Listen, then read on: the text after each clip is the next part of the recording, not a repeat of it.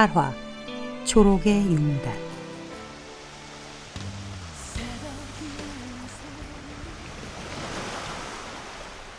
이른 새벽 눈을 뜨자마자 폭우로 나왔다. 태양의 윗부분이 지평선을 접하는 순간 크 하고 탄성이 절로 입 밖으로 터져 나온다. 태양광선이 한 줄로 노란 띠를 만들며 내 앞까지 번져온다. 폭우로 들어오는 배와 바다로 나가는 배가 교묘하게 미끄러지듯 교차한다. 어제 널었던 생선들을 다시 가져와 너는 모습들이 보이고 생선 괴짝들을 옮기는 모습에서 소박하고 평화로운 폭우의 아침이 느껴진다. 어젯밤 방파제에서 본 야경과 지금의 모습과는 무척 대조적이다.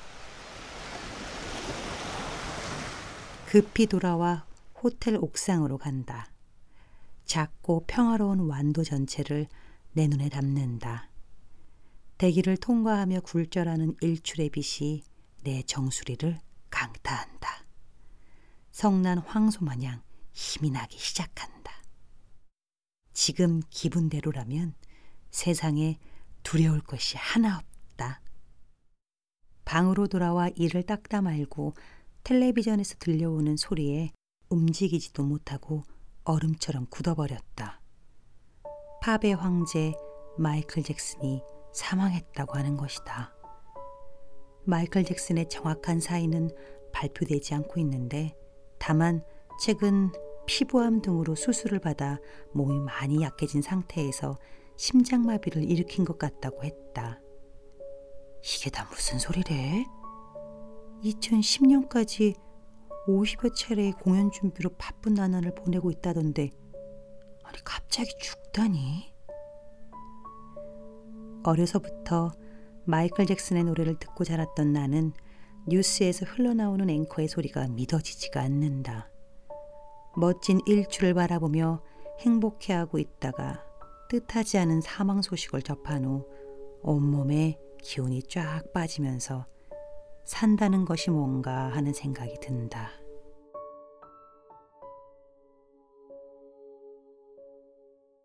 아빠는 내가 한 살이었을 때 이혼을 하시고 지금의 엄마와 결혼을 하셨다.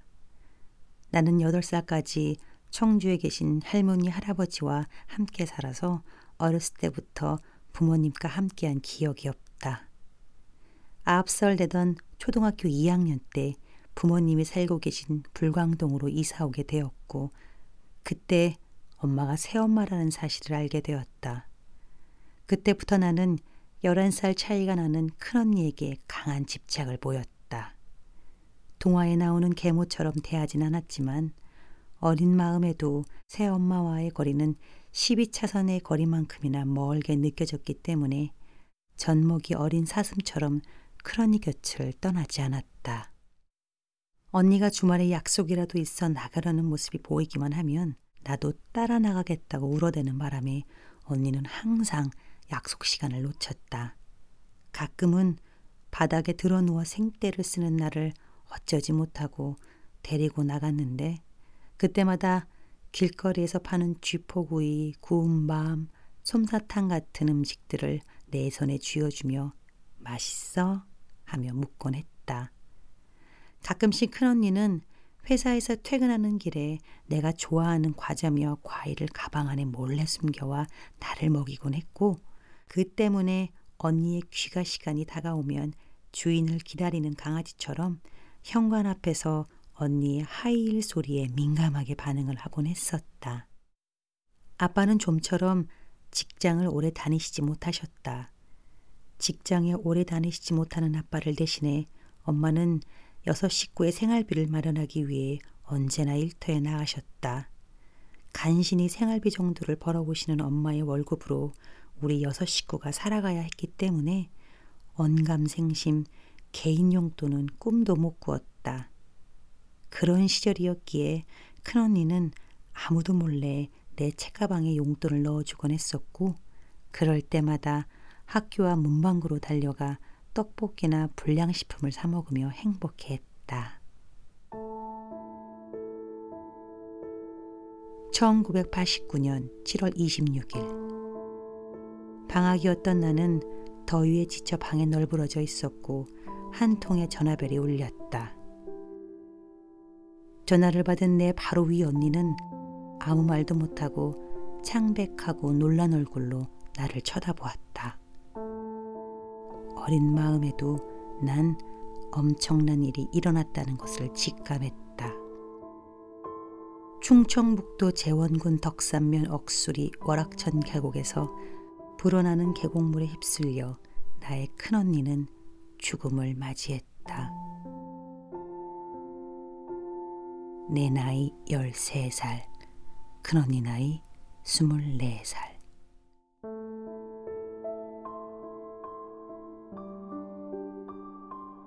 소식을 들은 그날 저녁 연립주택 옥상으로 기어가다시피 올라가서는 가슴이 찢어지는 고통에 소리도 나오지 않는 오열을 토해냈다.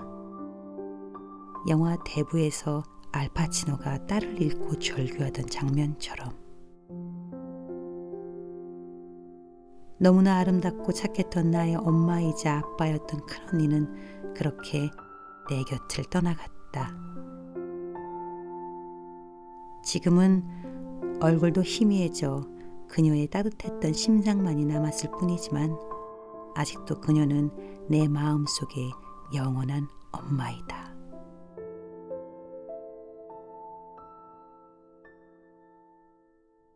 산다는 것은 무덤을 향하여 한 발자국 한 발자국 다가가는 과정이라고 말한 어느 소설가의 말처럼 죽음은 결코 멀리 있는 것이 아니라 삶과 공존한다는 것을 알면서도 오늘 아침 기분이 무척 착잡하다.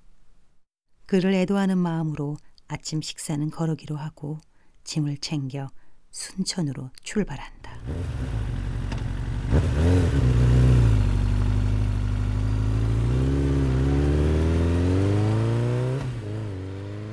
작고 소박한 완도를 벗어나자 시골향 가득한 바람이 나를 이끈다. 가라앉은 기분이 온몸으로 불어오는 바람 덕분에 한결 나아진다. 시골의 국도는 굽이쳐 흐르는 물줄기를 따라 유연하고 평화롭게 펼쳐진다. 길가의 가로수들은 따가운 햇볕을 막아주며 홀로 여행하는 나를 지치지 않게 만들어준다. 이따금씩 경운기가 나타나면 속력을 낮추고 주위를 둘러보는 여유도 가져본다. 길 옆으로 보이는 아기자기한 집들과 가게들, 그리고 유유히 걷는 시골 주민의 모습들이 마치 비디오 테이프를 천천히 돌리는 것처럼 너무도 여유로워 보인다. 앞만 보며 살았던 나의 삶과는 너무도 대조적이다. 지금까지의 나의 여행은 단짝 친구 한 명을 대동하고 마치 허니문이라도 가듯 가방에 멋진 옷들을 챙겨 비행기에 몸을 싣고 낯선 이국 땅을 밟아야만 되는 줄 알았다. 여행지에 도착하면 곧바로 옷을 바꿔 입고 1분 1초가 아깝지 않게 사방팔방을 헤집고 다니다가 발이 퉁퉁 부어서야 호텔로 돌아와선 본전이라도 뽑은 마냥 흐뭇해했다. 다행히 명품을 좋아하지는 않아서 이른 새벽부터 백화점 입구에 줄을 서거나 여럿이 우르르 명품 공장으로 물건을 사러 다니지는 않았지만 백화점이 아니라 시장이라는 점만 다를 뿐 억척스럽게 달려드는 모습은 별반 다르지 않았다. 물건을 팔려는 상인들의 모습과 물건을 사려는 사람들의 표정, 그리고 이국적인 음식들을 다 먹어보고 처음 보는 상품들을 모조리 둘러봐야 하루가 끝나곤 했다. 눈도 못 뜨는 친구를 깨워 야, 아침밥을 안 먹으면 그날 여행은 망치는 거야. 하며 일어나기 싫어하는 친구를 억지로 깨워 식당에 앉히고는 접시를 들이밀곤 했다. 구석구석 이를 찾듯이 둘러봐야 성이 차는 나의 강박 여행은 집으로 돌아와서야 끝이 났고 무리한 여행은 항상 몸살을 동반했다. 나에게 여행은 여유와 휴식은 없고 호기심을 채우는 일에만 몰두해서 여행의 한쪽 면만 느끼고 돌아오기를 반복했던 것이었다. 하지만 홀로 떠난 이번 여행은 앞만 보고 진격하는 나에게 옆도 보고 뒤도 돌아보는 공간감을 가르쳐 주고 있다. 내가 로마 땅을 밟은 그날이야말로 나의 제2의 탄생일이자 내 삶이 진정으로 다시 시작된 날이라고 생각한다. 여행의 위대함을 독일의 문호 괴테의 말로 대신하고 싶다.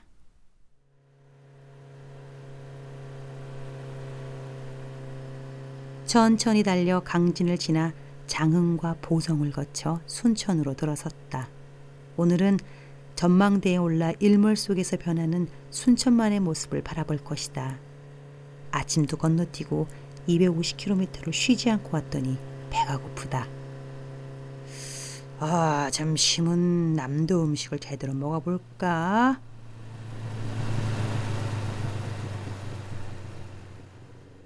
조례동에 있는 남도 전문 음식점에 들려 22첩 반찬에 국과 밥을 먹고 임금님처럼 호사를 누려본다.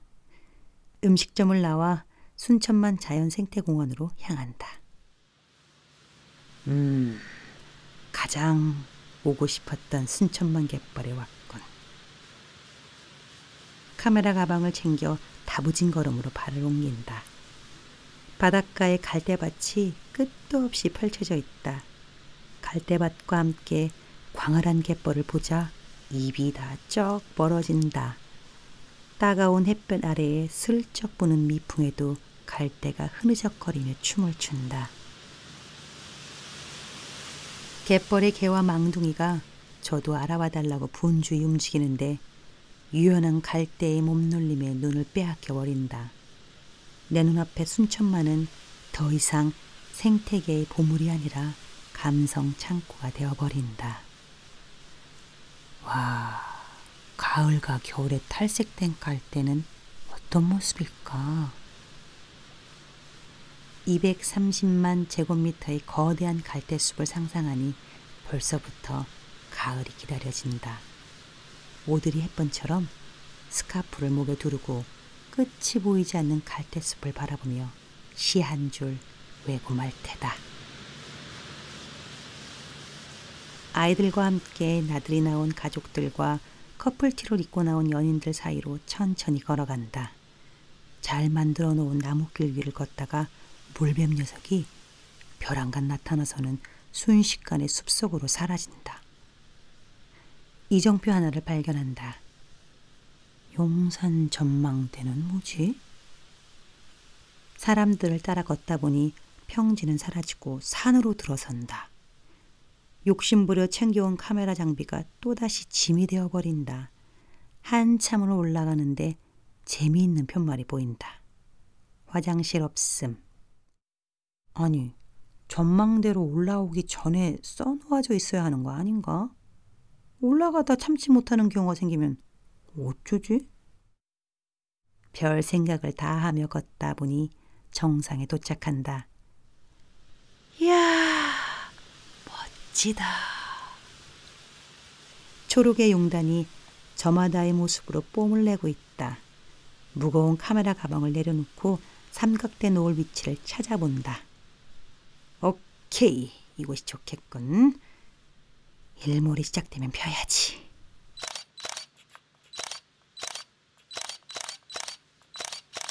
아름다운 순천마을 향해 열심히 셔터를 누르고 있는데 산 반대편 쪽에서 사진 동호회 사람들이 올라온다. 내가 점찍어 놓았던 삼각대 위치에 자신들의 삼각대를 펼쳐놓는다. 에이구, 자리를 뺏겨버렸네. 아쉽지만 좀 떨어진 2층에 나도 삼각대를 펴고 붉은 순천만을 기다린다. 가만 있어보자. 지금이 5시니까 어이구 두 시간은 더 기다려야겠네. 동호회 사람들은 마흔에서 쉰 사이의 모습이다. 모자를 거꾸로 돌려 써서인지 향토 예비군 아저씨처럼 보이고 높은 목소리 톤이나 불구스레한 몰골로 봐선 산에 오르기 전에 이미 막걸리 한 잔씩 하신 모습이다. 저마다 사진 찍기 노하우를 말하는 모습에서 프로의 모습까지 보인다. 내 눈에 비친 이 중년의 아저씨들은 무척이나 행복해 보인다. 나이를 잊고 살면서도 문득 누군가 콕 집어 몇 살이냐고 물어보면 그때서야 내 나이를 실감하곤 한다. 어른들 말씀처럼 마음은 이빨 청춘인데 나이를 숫자로 확인하면 내 나이가 맞나 깜짝 놀라게 된다. 나에게도 쉰 살이 찾아오겠지. 여성 호르몬은 급격히 줄어들고 얼굴이 화끈거리며 하루에도 12번 급격한 체온 상승으로 시원한 베란다로 달려가 열을 식히느라 손부채질을 해대는 갱년기를 맞이하겠지. 우리 이모가 그랬던 것처럼. 그나마 잘 늙으면 얼굴에 핀 주름이나 검버섯을 부끄러워하지 않으며 아름답게 늙어가려고 노력할 것이고 만약 정신을 차리지 못하면 매일매일 거울을 보며 늘어진 입가와 목주름에 한숨을 쉬며 강남의 성형외과를 알아보러 다닐 것이다. 어느 삶을 살지는 내가 선택할 일이지만 어쨌든 나는 중년으로 향하고 있다. 아무 의미 없이 세월의 마일리지를 쌓아가며 늙어가는 것은 참으로 슬픈 일이다. 어떻게 늙는 것이 잘 늙는 것일까? 무엇이 지혜롭게 사는 것일까? 어릴 때부터 순탄하지만은 않았던 나의 운명을 견딜 수 없이 힘들었다 라고 좌절하기보다는 오히려 나를 키워준 힘이었다고 생각하며 받아들였다. 가출을 하고 선배극단에서 지내다가 다시 집으로 돌아왔을 때 문을 열어주지 않은 부모님께 감사했다. 만약 나를 용서하고 받아들이셨다면 아마도 나는 은행원이나 공무원이 됐거나 또다시 집을 뛰쳐나왔을 것이다. 친엄마와 살지 못한 것도 무섭기만 했던 아빠도 일찍 내 곁을 떠난 큰언니도 원망스럽지 않았다.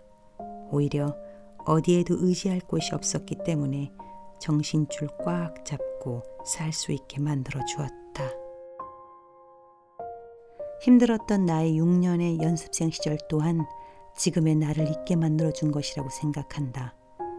정체성을 찾아 헤매는 지금의 여행도 분명 의미 있는 시간들이 되어 줄 것이라 믿는다.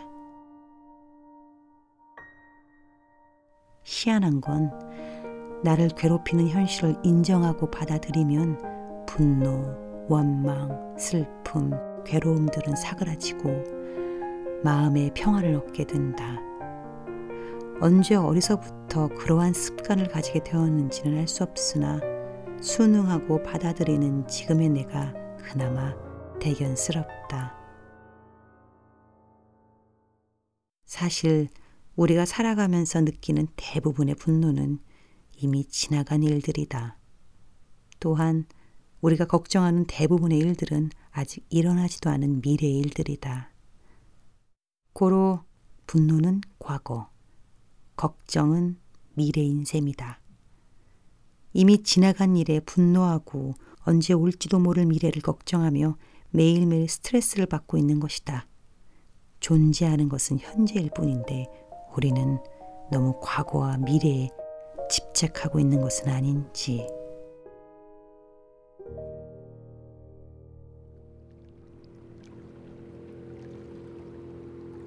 갈대 군락지 사이로 난 S자 물길 위로 의람선이 지나간다.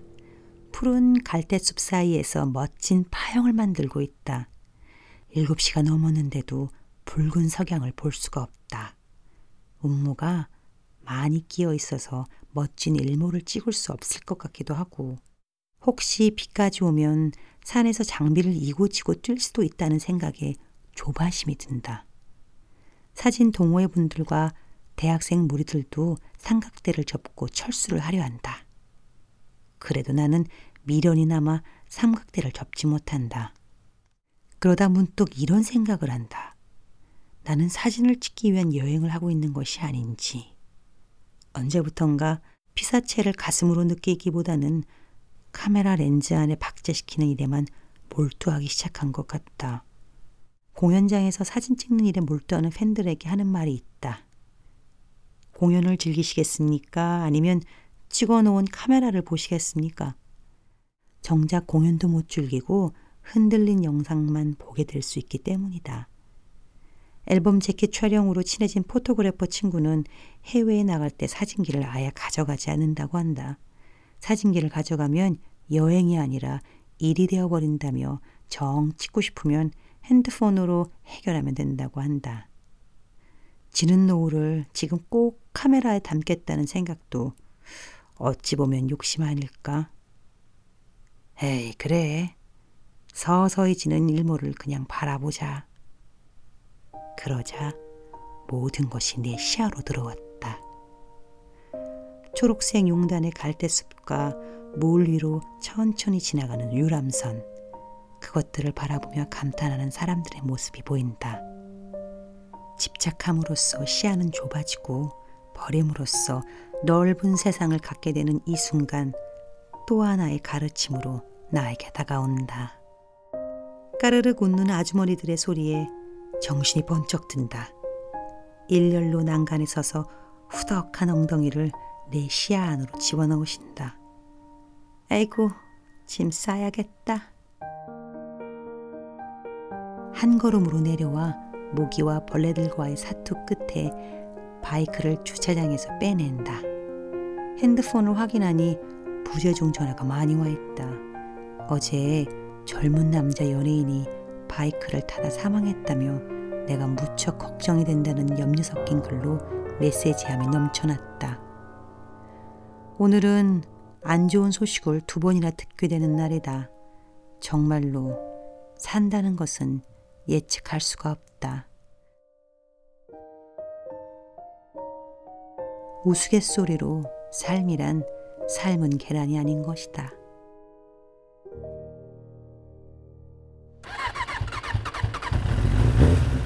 바이크의 시동을 조심스럽게 켜본다. 자, 이제 어디로 가지? 신호등에 걸릴 때마다 택시 아저씨에게 식사할 곳과 잠들 곳을 여쭈어 보며 이동한다. 해안도로를 타고 이동하다 보니 육지 음식을 먹어본 지가 언제였는지 기억이 잘 나지 않는다. 닭이라면 사족을 못 쓰는 나는 어느새 닭갈비집으로 들어서고 있다. 닭갈비가 지글지글 익어가는데 이상하게 입맛이 돌지가 않는다. 식당 안에 있는 손님들의 시끄러운 대화와 닭 익는 소리가 섞여 잔치집처럼 즐거워 보이는데 나는 이상하리만큼 고독하다. 몇 점을 못 먹고 계산을 하고 나와버린다. 순천의 밤 풍경은 명동보다도 화려하고 흥분되어 있다. 손님을 끌기 위한 입간판이 넘쳐나고 서울에서도 볼 수 없는 대형 모텔들이 위용을 자랑하며 서 있는데 나는 갈 곳을 정하지 못하고 길 한가운데 서 있다. 누군가에게 전화를 걸고 싶은 밤이다. 핸드폰 속 주소록을 뒤지다가 이내 그만둬 버린다.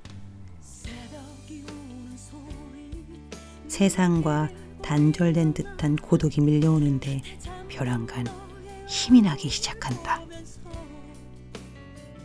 외로움을 사랑하기 시작한 것인지 아니면 위기를 인식하는 신체 자동화 시스템이 켜진 건지는 모르겠으나 휴대폰을 주머니 속에 깊이 집어넣고는 술 취한 사람들과 어지러운 네온 사인 속으로 힘차게 걸어 들어간다.